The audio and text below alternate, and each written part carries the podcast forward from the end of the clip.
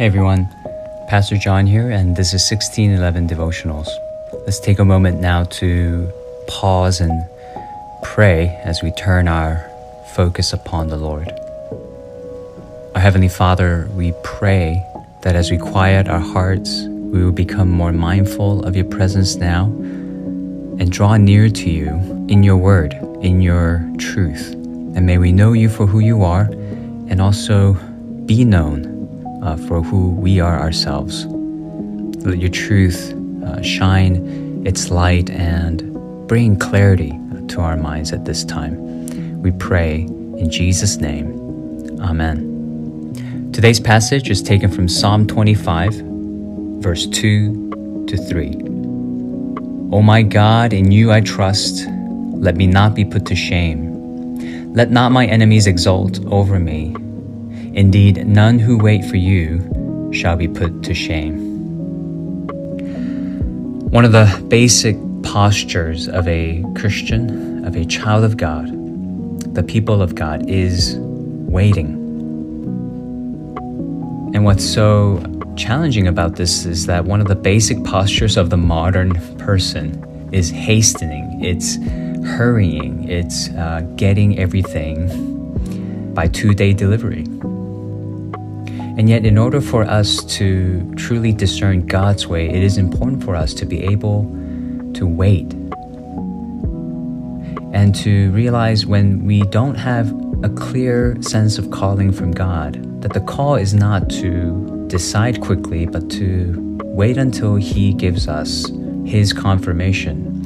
And what does that look like? It looks like confirming through the scriptures, through God's revealed will how we are to proceed. Sometimes waiting for God, therefore, looks like seeking biblical counsel. Plans fail, Proverbs says, for lack of counsel, but with many advisors they succeed. And think about the amount of time it takes to just consult with many advisors. It requires patience, it requires waiting. And we are called to pray without ceasing uh, praying itself is an act of waiting. It, it causes us to pause what we're doing and, and, in a sense, feel inactive. Like we are either slowing everything down or even stopping what we're doing so we can turn to the Lord and pray. And it says, as we do this, no one who waits for God will be put to shame. This means we will be vindicated by God's gift of His wisdom, by God's assurance of His presence, His blessing in the decisions that we make.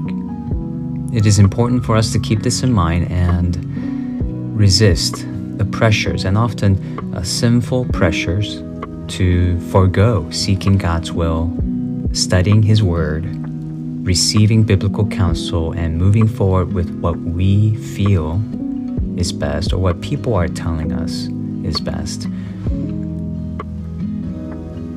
We, as people of God, need to grow in our ability to slow down and to be still with the Lord, to listen to His words, to listen to those who speak His words, and be advised, and be prayerful, and be patient.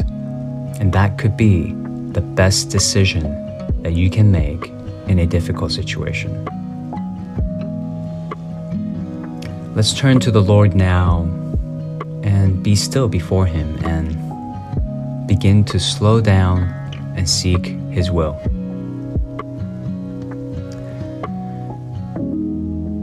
Our Heavenly Father, we are your little children, and we are often impatient like little children. We, we like to ask, Are we there yet?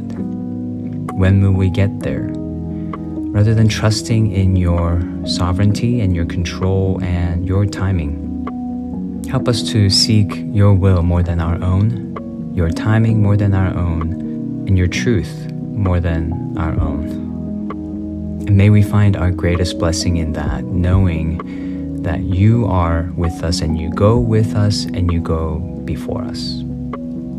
And whenever we feel rushed, whenever we feel pressured, help us to take a deep spiritual breath and learn to be still with you.